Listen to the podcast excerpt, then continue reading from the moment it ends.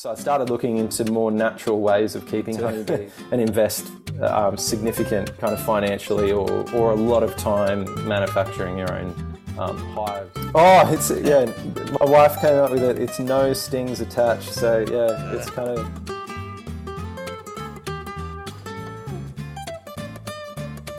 Hello, and welcome to the Permaculture Vine podcast. And today we have Mark Payne.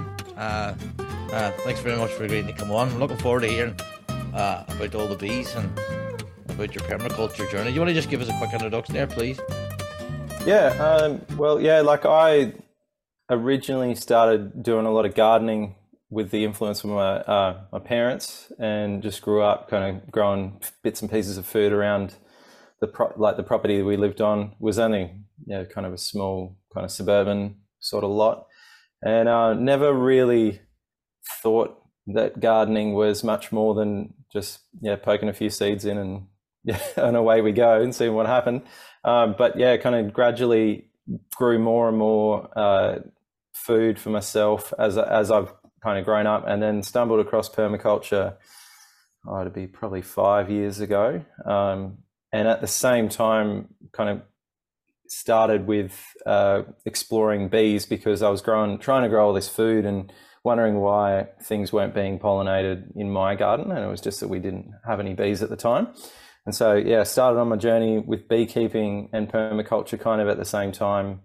Um, did a few permaculture courses, but yeah, kind of struggled to connect the dots at the start and didn't realize how big the scope of permaculture really was.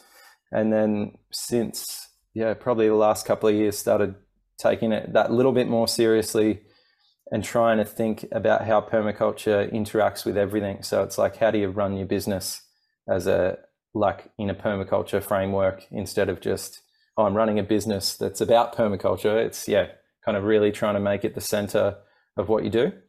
So um, yeah, and then from the beekeeping, kind of started with honeybees, which in Australia they're an introduced species.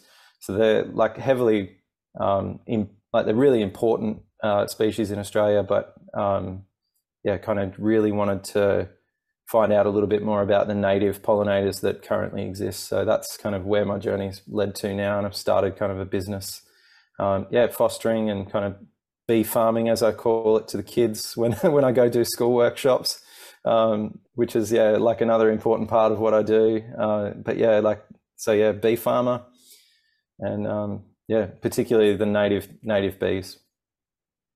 Yeah, that's great. We'll we'll we'll, we'll dive into that a bit more. Uh, yeah.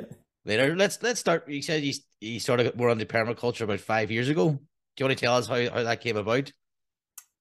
Oh, I'm trying to even think of what originally sparked it, but um, I remember watching heaps of just videos about different gardening kind of techniques, and it seemed like certain people just had a different um, a completely different view, like worldview on gardening, um, and it was no longer just a gardening um, like technique. It became much more, and that's I think I think I probably stumbled across um, Geoff Lawton or someone like that. Like he's a pretty kind of enthusiastic dude, and he kind of he really sold the permaculture thing.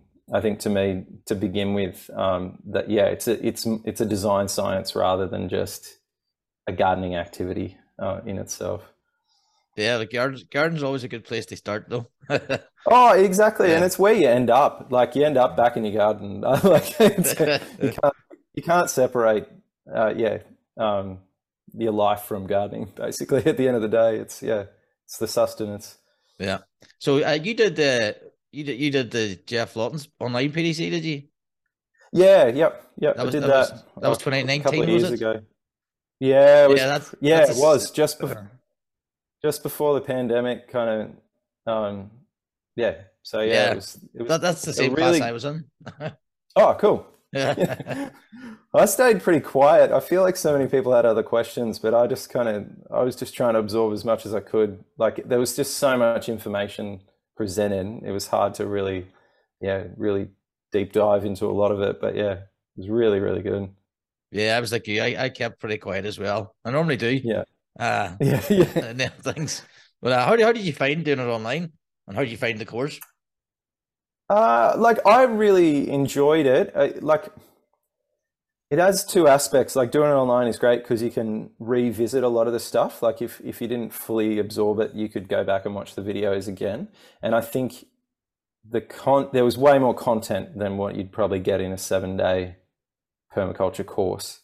But um, yeah, I just struggled a little bit implementing it when where we were um, at the time. It was just a bit yeah, a bit hard. Like we just had, I think our second child, or like, and our our twins were on the way at the time, and it was just like life was a bit hectic, and so it was more just watching the videos at the time, and then I've gradually like yeah, starting to see how those ideas are now infecting me in my uh, business at the moment. So yeah. Yeah, like I, I found it somewhere basic because I I couldn't really take two weeks off and leave the kids mm. and go to a PDC. It was just not happening. So yeah. I've I found it a great way to get one. And then, uh, as you say, a lot of content, a lot of uh, just videos and uh, and a lot mm. of stuff, exposure to a lot of stuff, which you're right, you wouldn't get in a face to face. But then it's implemented then after. Um. Yeah. So what did you do after your PDC? Then is this? Did you have your business going? Your your were you still were you running your bee business when you working no, at the PDC? Um, I think shortly after that, I started working on a farm looking after their native bees. Um, like yeah, just kind of close um, to home, and they had yeah a couple of hundred native beehives on a macadamia farm, um, and I was just doing the routine sort of maintenance, looking after them. Um, and I have done that up until probably yeah late last year. And that was just that was the real beginning of my business. But it's yeah since dropping that it's been launched straight into what i'm doing now which is yeah kind of my own thing. Um, but yeah like it was i think i think the course kind of inspired me to have a little go. Like i'd always wanted to be a, like an agricultural sort of worker but never really thought that i could make it happen but um, the bees really was kind of a yeah halfway point as um, yeah as such so and did you have any previous business experience or? Uh, oh, I've like um, I've been a music tutor. Like I, I work in schools, um, but kind of I run my own business teaching kids drums and guitar. Um, so that's kind of been my background, uh, business sort of experience, and yeah, just so I know a little bit about it. But it's the bees thing is kind of a whole nother scale. like it's just kind of man like yeah, in Australia, like the the sorts of um, tax kind of implication around primary production, like and agriculture, and that is like is really specific. So you've got to be yeah all over like the kind of the numbers sides of everything, which is yeah a bit of a challenge for me, but it's it's all part of it. So so how how does somebody uh so uh how does somebody get in the into the bees? How did you actually just start? You said you had an interest in it. Did you just did you buy a hive? Did you do a course? Did you? How did it start? Yeah. interest. well, like in um, I think in the beginning, yeah, I bought a, a honeybee hive, like because I didn't, I had no idea that Australia had native bees. Like I'd I'd grown up, yeah, getting stung by a honeybee and thinking that that was the only bee that existed in the world. Um, but it wasn't until after a while, like of of managing the honeybees, that I was like, man, this is like really intensive work, and it and it did qu- didn't quite seem like they were fully suited for the climate where we were. Um, there was just a heap of pest pressure that existed that I was like, oh, surely this isn't natural. Um, and so I started looking into more natural ways of keeping honeybees and then stumbled across natives. And yeah, once I kind of fell down the rabbit hole and bought my first native beehive, it was just like that was kind of the end. and then now it's it's become the focus. So yeah, that was how I started. Great. Uh, and then how so how does this tie in now? So could you tell us right? So if I'm if I'm wanting to get on the bees, so what would you advise me to do if I wanted to just start and then make it a business? Would you have any advice for someone starting? Um, yeah, it's a good question. I'm like, I think Australia, like Australia's like obviously a little bit different. We've got different types of native bees, so um, yeah, like bee beekeeping per se is like it seems to be one of those big, big investment sorts of businesses. Like if you're going to start a permaculture business, if you started a market garden, you could lease land off someone and start really small scale. But it feels like beekeeping, you've got to nearly go in, go in a little bit to and invest um, significant kind of financially or or a lot of time manufacturing your own um, hives and um, and that sort of thing. So I'm really I'd really encourage people probably to pursue something completely different um, in terms of like I the other sort of native bees and like heaps of people have seen them, but um, I don't know if you can see that, but that's this is my newest like little thing that's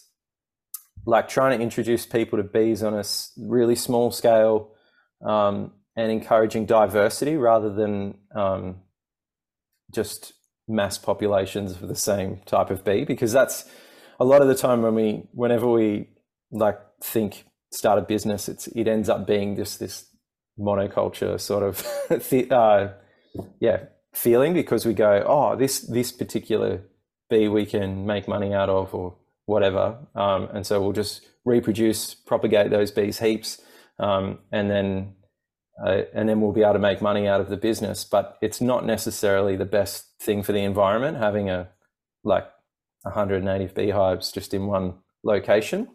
Um, so yeah, I'm like, it's a tough one. Like I, there's probably need more need for commercial native bee guys, but it'd be it's a really hard thing to get into, um, particularly because it's hard to buy native beehives at the moment. Like it's hard to like buy a massive load of stock to be able to um, offer different services. So yeah, it, you'd have to really probably get in with someone, and I'd I'd recommend yeah a couple of years just trying things at home, um, and even probably partnering with someone else in the industry to really get a kickstart. I think that was the thing that really helped me was kind of being mentored a little bit and learning on the job because it's not really a career path as as such um, at this point in time anyway. Hopefully it is in the future. but yeah, but yeah, the, the kind of solitary bees is the other type of native bee that like they exist everywhere in the world, in lots of places in the world, but in Australia we just have a, a multitude of them, and they're they're so in need of, of like more habitat uh, than yeah potentially like at the moment the stingless bees, which are the, the native bees I deal with, they're it's kind of like the public's caught on to the the need for more native bees, but it's still solitary bees are a bit of that like, oh, does anyone even know what a solitary bee is? We get confused about them. They're small, so it's like people will be like, oh, it's a fly or an ant or something, let's kill it and that sort of thing. So it's yeah. But there's scope for lots of different areas in in beekeeping, I think, but it's just trying to come up with your own niche so that you're not just replicating another commercial production really. Yeah. Yeah and then do you um so you manage your own hives as well? Yeah yep yeah i've moved in like i uh, bought a lot of stock off the farm that i was working at. Um, when i finished up there they um, they're moving out of macadamia so they didn't have the need for the the bees on the farm anymore. Um, so yeah like i purchased a lot of stock there so i manage my hives um, I help people who have bought hives previously um, with their management at home. And um, yeah, occasionally I'll still work for other beekeepers in the area as well, just to kind of fill it out. Yeah, that's good. So, it, uh, it seems as if you've sort of fallen under it. mm. but it's yeah. what, what I, I think noticing the pattern is it's, it's being just being active and doing things. These things tend to fall into place anyway. Yeah, like you just got to, yeah, it is a bit of right place at the right time. I think it's kind of, uh, but uh, and being open to yeah to opportunities as well. Like not, yeah, kind of seeing that there's positive uh, movement in different spaces. So, because like I would have originally, I think the idea of working on a macadamia farm with how much they spray and everything like would really have like gotten in the way of me wanting to do it originally, but um, I was so glad that I kind of got over that aspect and and just had to go like because it's yeah kind of propelled me into where I am now. So yeah, and you have so you, you're uh you still doing the drums and, and the music stuff? Teaching? Oh, a small amount. It's not like I'm really trying to hit, yeah, hit the bees up as my full time gig. Um, but yeah, it's still just we've got we've got five kids, my wife and I. So it's kind of it's been a big. Um, I probably feel the risk more, but just that, that yeah, they're kind of going. You need to provide for your family and um, do the right thing by them. So it's just, I'm just holding on to a little bit of teaching, just as as my kind of the safety net per se uh, for money coming in, and um, yeah, hopefully we'll move into the bees full time. Yeah. Um. So what's all the? So you have different income stream. Then you said you managed, you still manage some hives up until recently. You have your own yep. hives. Is that a product you have there that you sell? Yeah. So, like the native bee industry is pretty like it's still emerging in Australia. So um, the main like moneymaker is selling hives um, just to the general public sort of thing and because people are starting to go they they don't sting so anyone can kind of have them in their backyard and they don't pose any threats um, or like they don't create issues and they're native so it's kind of like people are really getting on the bandwagon for that. So it's really you're kind of introducing people to um, i think someone coined it like a pet trade nearly. Like we're selling like a different uh, a pet with a purpose. Um, so yeah, and then that's kind of the main income at the moment. And then I do like taking my education background. I do workshops in in kind of preschools, schools, and um, yeah, and educate adults a bit uh, about about bees and just trying to get people a bit more aware that native bees are important too.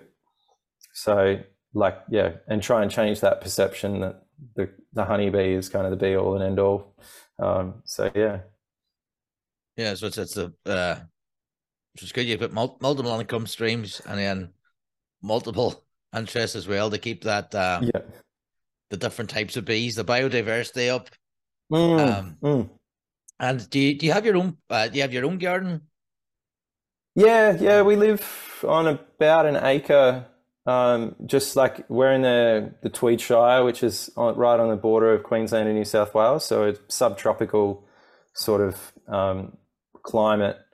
Um, that's a funny thing, actually. Like Geoff Lawton, you do his course, and I, I think I'm probably only an hour from his place, but it was still at the time it was still too limiting to go and spend a full seven days there. Like it, it felt so funny doing his course, knowing that yeah, it was recorded probably only just down the road, but but yeah, like yeah, it was just funny. But yeah, that's yeah. So we've got our own garden, um, which yeah, like we practice uh, all sorts of different like permaculture techniques with in our garden.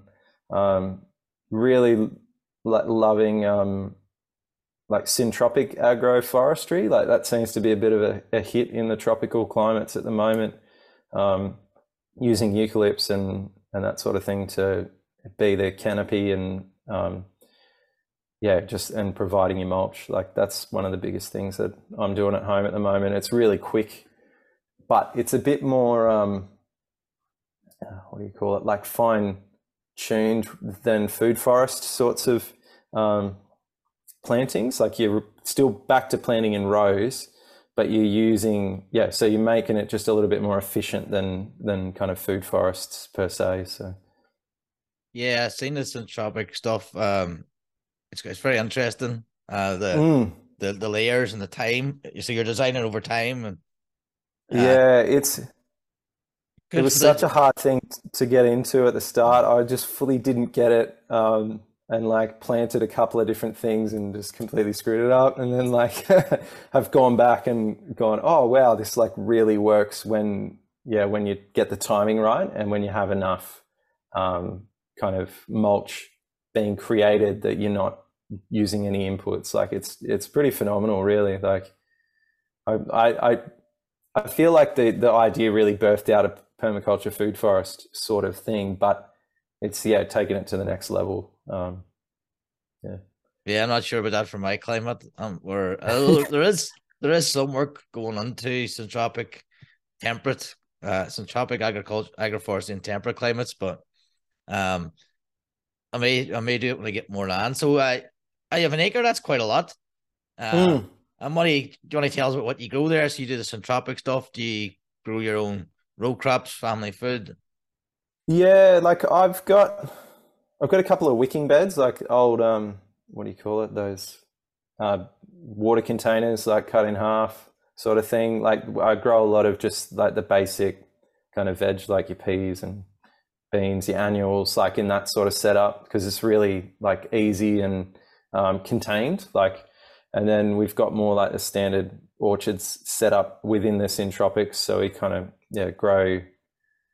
Like it's all in its infancy. I've probably planted maybe like two years ago the main stuff. Um, so we're just starting to get like the first fruits of a lot of the things. But um, I've invested pretty like hard in a lot of tropical root crops like um, taro and cassava and that sort of thing just as like emergency things. The kids really don't need them just yet, but uh, hopefully the like I can gradually start to introduce and change their taste buds over time. But it's um they just grow so well where we are. Like I've tried growing potatoes like every year since I was probably like ten, and it's just it just doesn't translate to growing a subtropical root crop that just seems to just love it. Um, yeah, with no pests or anything like that.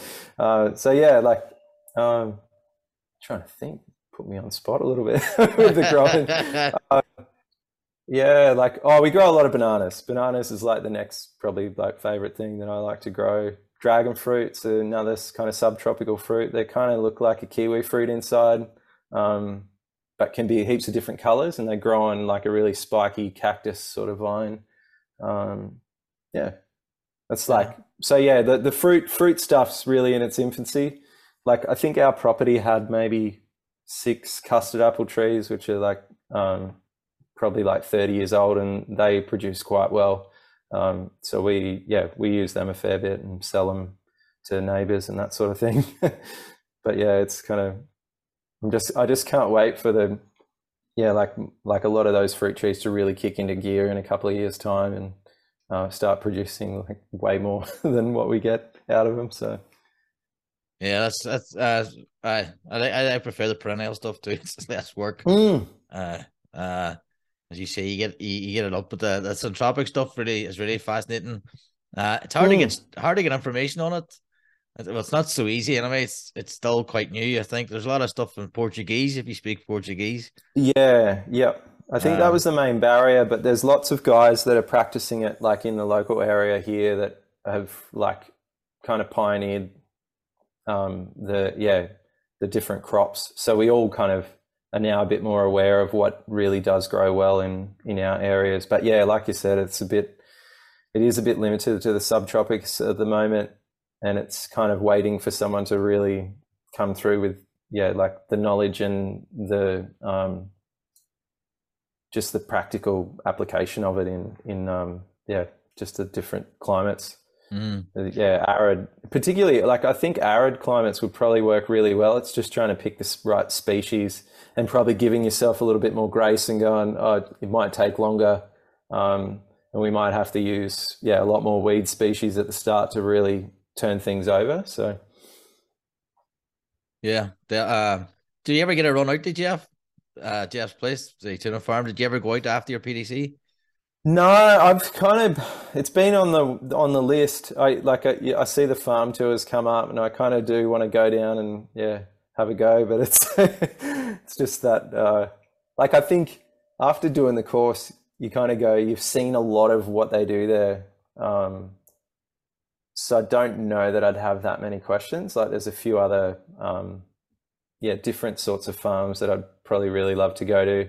Like, cause, cause I'm really more suburban based. Like, it's like I'd love to see just the more intensive sorts of, um, yeah, examples of permaculture doing really well. Because that's where, like, yeah, I think ninety percent of people have kind of are going to be is in in the suburbs or in the cities, and it's kind of like it's got to work in small space, or like, or yeah, yeah like, or we're still relying on those like the bigger um, producers outside kind of the main areas, and so it's yeah, it's just more travel, more um, yeah, more risk that things can go wrong in the process. Yeah, well, I think the small spaces are the most productive. Mm. Spend time on them, and especially if you're doing this tropical. Well, I wouldn't consider an acre small. my whole my whole property's a tenth of an acre. Uh, yeah. Uh, yeah, well, like I, I always see just yeah, like like the Geoffs who like live on the like the massive kind of the what I kind of call farms, like where it's yeah multi multi sorts of dwellings, um, and yeah bigger areas, so you can kind of let areas go back to the wild kind of nearly completely, and um, you yeah you're managing water just on a completely different level. Not not that like that all the same theories are really important in the small spaces, but it's just yeah, it's just like managing it on such a different level. So yeah, oh, it's good. You're lucky, lucky you have a an acre. I'm hoping that yeah. Oh, I'm, I'm we're very very blessed. yeah. Um. So you mentioned at the start there, um, about uh, now you're not just running a permaculture business, but uh, employing the permaculture in the running of your business. Do you want to talk more mm. about that and tell us more what you found? Yeah. Um, so like specifically, um, the one of the major things that I've uh, noticed in the start was um, like obviously I can't have the numbers of bees that I manage all on my property at home. So I have kind of I've kind of tried to think about it in terms of the zone mentality that we go, oh, zone one is like is is your kitchen garden or whatever. Um, and then you've kind of branching out as the things that you visit less frequently. So I've tried to position my hives a little bit like that. So all the, the ones that I need to check regularly, I'll have them at my place so that it's like they're right there. I'm not wasting time driving or um, yeah, kind of transporting bees around just to like to see them. And then the ones that are a bit more established, healthier, can be um, can be those further distances. But then even I kind of took that mentality at the start and then have even taken it onto one more scale uh, just in the last couple of weeks of going like I thought I had all these really great locations for bees, but some of them were like half an hour drive from my place, and I was kind of like driving all over the place just to go and visit my bees. Um, and it'd still take me over a day to visit all the different sites, which I was like, I need to scale it back in and I kept on going, oh, like the suburb that I live in is just amazingly treed. And there's lots of other similar properties to mine where I keep quite high numbers on my property. So I was like, why don't I why don't I put bees all through my suburb, keep it super local. Um, so I'm kind of supporting that uh, the local food production. If people have got their own garden at home and they want to increase their pollination, they can host my bees at their house in kind of smallish numbers, but it means they're only like a minute from my place, so I can check, yeah, tons of hives in in in half the time that I used to be able to. So that's kind of the the main um, ways that I've seen like the zone uh, thinking applied to beekeeping uh, in yeah in Australia. The other, it's kind of really it's really kind of hard yeah hard to explain but the um there's lots of different kind of layers of permaculture and the main one was kind of like are we looking after kind of the people the animals and the planet at the same time? Like often humans kind of get one of those really good and the other two are compromised um, and or yeah like vice versa. So they might be like really looking after the people in the world at the expense of the animals and uh, and the earth, uh, or they might be going, "Oh, I'm really pro animals," but they're not really integrating it well um, with yeah with with the planet, and it's like where it's at the compromise. Um, or people are at the compromise and your relationships suffer because you're too focused on on your animals. So it's like I'm kind of seeing how, yeah, it's just really good, uh, yeah, ethics for life as far as going yeah, the business is our mode of income, but it's like it can't compromise the home relationships that we have. Um, and also, like, am I doing things that are damaging to the environment as a part of the business? So trying to like, like with the transporting the hives, going, how can I move it so that they're all closer, so I'm not driving as many kilometers just to um, to do the same job as I could be locally. And even the one other thing that I've been tossing over the last couple of weeks is just the ethics of like, and I mentioned it a little bit before, but like of yeah, just overpopulating one species of animal. It's kind of it's one of those things that we yeah we tend to do. Like we just get too excited about one idea, and it's it's pretty easy to do, and we just go, "This is great. Let's just replicate, replicate, replicate," instead of going, "This is great, but we don't need to overdo it, and we need to still um, bring about balance between the species." So yeah, that's kind of the main ways that I'm seeing permaculture filter into my business. Also like yeah just ethics around money. Um, how much do you really need to earn to have a decent life? Um, yeah there's all these kind of just basic questions that you got to ask yourself and um, yeah it's kind of a really yeah humbling experience to go yeah like I, you've got ambition but it's not unrestrained um, yeah, yeah, no that's that's uh that, that is ramble, true. But... It's uh, no, it's it's it's what what we're uh you're accepting feedback, you're observing, you're constantly monitoring. You're not just tunnel vision going right bees. Let's get a, a million mm. hives. It's a good thing that you're. It's a good lesson for people. I think that you could share that. Basically, it's not all about I don't know getting rich and you have to have some exactly. Uh, yeah, you're doing good and you're thinking you're you're conscious. You're doing these things consciously, uh, which is very important. Yeah, like a lot of the the other startups like not to bag them, but it's like a lot of other start like permaculture startups can kind of end up yeah just getting down that train of just becomes just a money machine and um, and it's kind of great that they're getting the permaculture message out, but you kind of go yeah is there a restraint and yeah we need to yeah stop and ask ourselves really what's what's the most important thing um, and that's why like the other like thing that I'm kind of hoping to do soon these ones I kind of this is my product uh, what do you call it? Um, this is my paid advertisement. So yeah, no, you you work um, away. Tell tell us all about yeah, it. it's um, I I wanted to kind of come up with a bee hotel that actually worked in in Australia. We have like Bunnings is the um, uh, like the hardware store. I don't know what they have in the UK or, but like Bunnings sell these really dodgy bee hotels that are like uh, made out of the cheapest wood possible, and they're just they look nice, uh, but the functionality of them is really like yeah to be desired. So it's kind of I was like, oh, there's such a niche for yeah someone to come up with an idea that have a bee hotel that actually works um, using in a responsible sort of manner. So yeah, I've kind of I've piloted this one and I've been experimenting a fair bit, but it's coming into winter now, so I'm going to wait till spring to really kind of launch these. But um, yeah, so they're called Bee Backpacker. Um, I just started a little Instagram if anyone wants to follow it. But um, yeah, it's just a, it's literally just a block of Aussie hardwood, um, kind of sourced from one of the mills around uh, locally to us, and then I've drilled really specific sized holes and depths. That's the main thing that people seem to get wrong with the bee hotels is they're not drilling deep enough into the wood, um, or the holes are too big.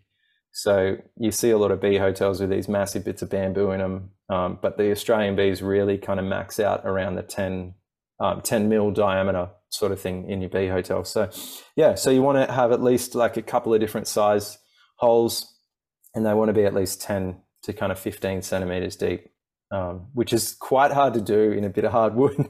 like at the start, I like must have gone through so many drill bits just trying to get yeah get the drilling right and kind of not go too fast or not too slow, um, just to get that kind of yeah right. But yeah, like it's it seems silly, but it's like yeah, Australian bees love Australian hardwood. it's kind of it's something that yeah you go oh why didn't we think of that earlier? But yeah, so yeah, it's I'm really kind of excited about that. And one of the things that I was like, if I'm doing this, I want to give back somehow to the local bee population. So what I'm doing is every time someone will buy one of these, we're going to go put one out in kind of the local bush somewhere, or I yeah, a couple of the farms that I store my bees at, they've got um, like just little natural re- regeneration areas. Uh, so we'll put them in there, or or we'll and we give them to schools and and that sort of thing, just to try and introduce kids to the wide world of bees. Because yeah, there's like I think there's over seventeen hundred or something native solitary bees in Australia, and they're they're so colourful and yeah, just amazing, different, diverse creatures. So. No, that's great. We'll uh, we'll hook you up with Crystal. She's in Gladstone. She's Vine Australia. Yeah, yeah, sweet. so, uh, I'm sure she could uh, sell them on fee. Uh, yeah. when she gets herself sorted. Uh, no, I, I, I, think that's class. That you're basically you're you buy one, you give one away free, and uh, hmm. looking after the bees. That's that's a that's a great idea. Um, so basically, that's uh, what's your plan now for the next going forward? Have you, have you any plans for the future? World domination? Uh, yeah, world domination. uh, yeah, like mm-hmm. I've got lots of plans. Like we've just had our yeah our fifth child, so I'm kind of trying to take things slowly just over this next period and enjoy yeah just the the blessing of um, kind of having young kids and that sort of thing. But yeah, I hope to in the future put together uh, an online sort of native bee education resource because there's not really uh, a well thought out version of that uh, that I know about anyway. Um, there could well be, but yeah, I just want to like I sell native beehives, and so I want I want people to go and have resources that they can um, go back to if they want to learn more about the bees that they've got in their backyard. Um, yeah, I've just found like a lot of online forums are great places to learn, but they can be just yeah really kind of um, uh, repetitive, or they can they can be just dominant people in there that just push one agenda and one opinion and that's it. Like I really want to put together a resource that yeah like opens up to all different ways of managing bees rather than just this is the holy grail of um, native beekeeping. Um, yeah, so that's my main focus. Like, I mean, the native bee industry is still emerging. So, like, the native bee honey is another interesting area um, that is kind of uh, just developing. People really like focus on manuka honey as being like medicinal, like a medicine sort of food. But yeah, native bee honey is kind of said to have been kind of nearly on similar or higher grade uh, medicinal value so yeah, as more study happens about the anti uh, benefits and that sort of thing, um, hopefully the, the market will increase there.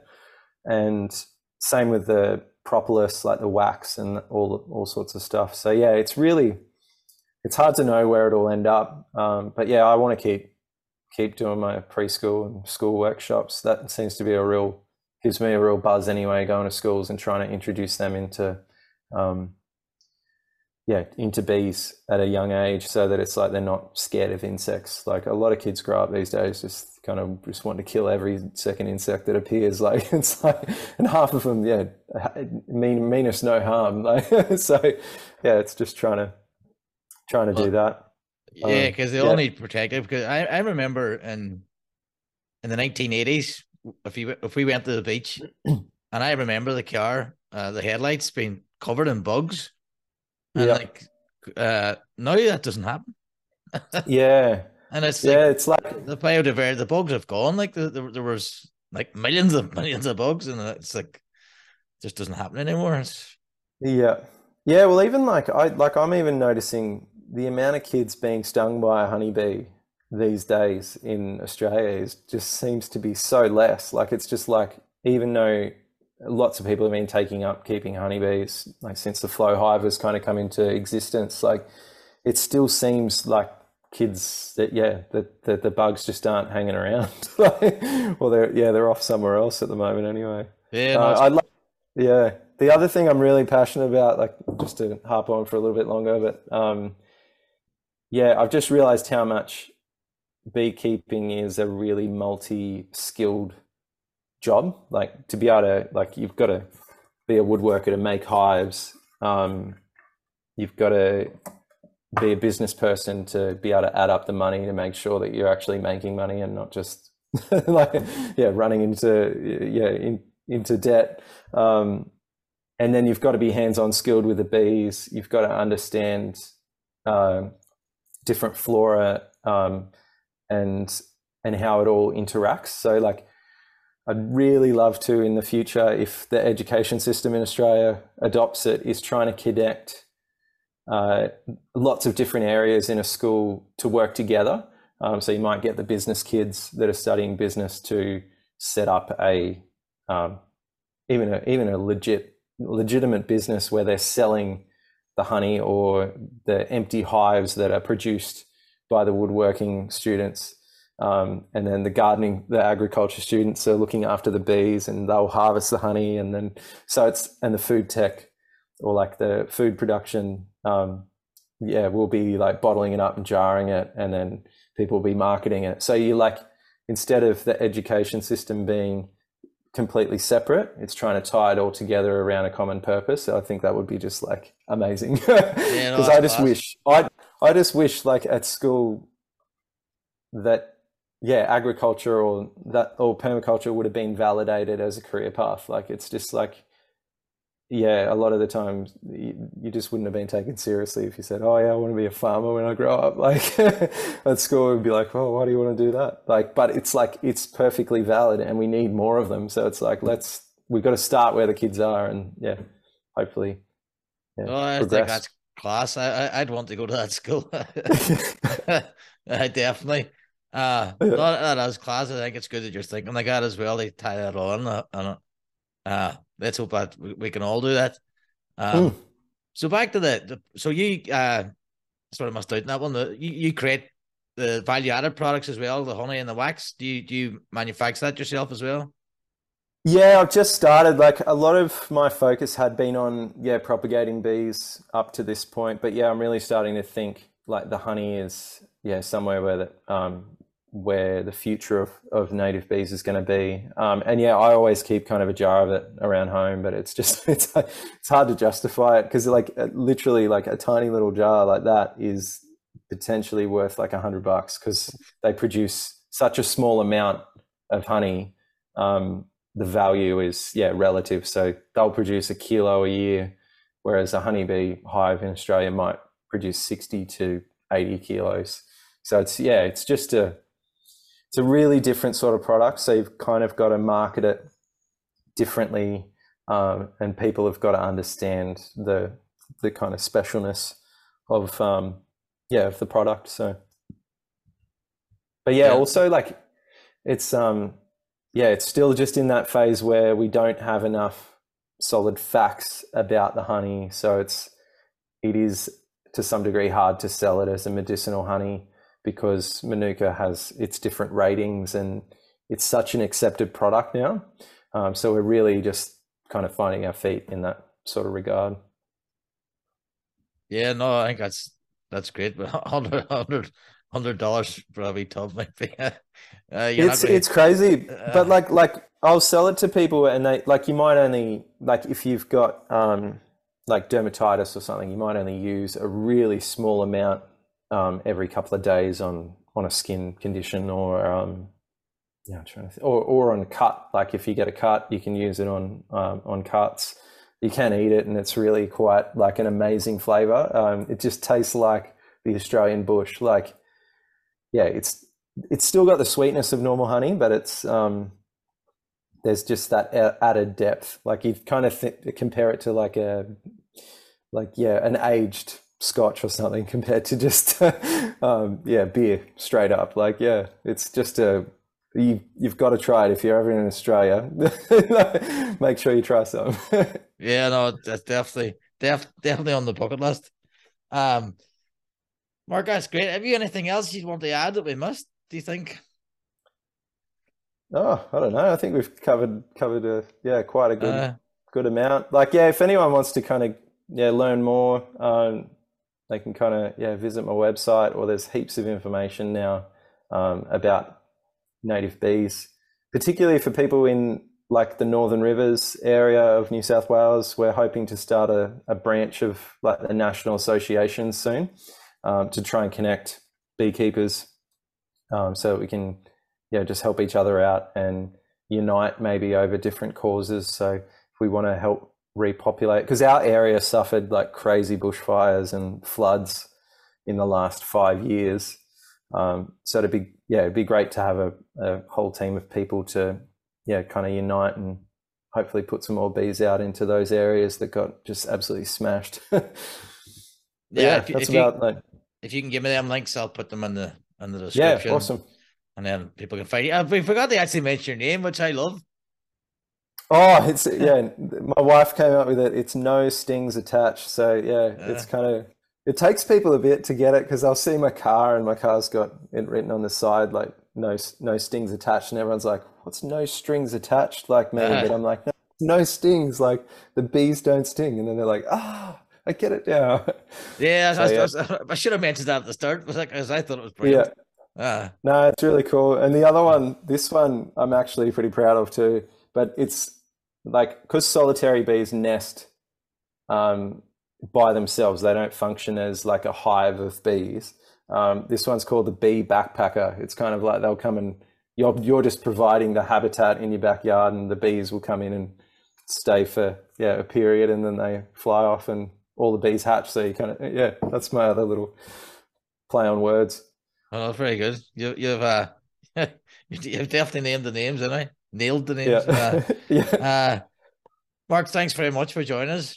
Uh, it's no been very, it's been really interesting, and uh, uh, I wish you all the best, and we'll keep in touch. Yep, sweet. Cheers. Uh, thanks for having me. thank you. Uh, so, guys, uh, thanks very much for listening. Uh, it's been Mark Payne, No Stings Attached, and if all the links from the show notes. Cheers. Cheers.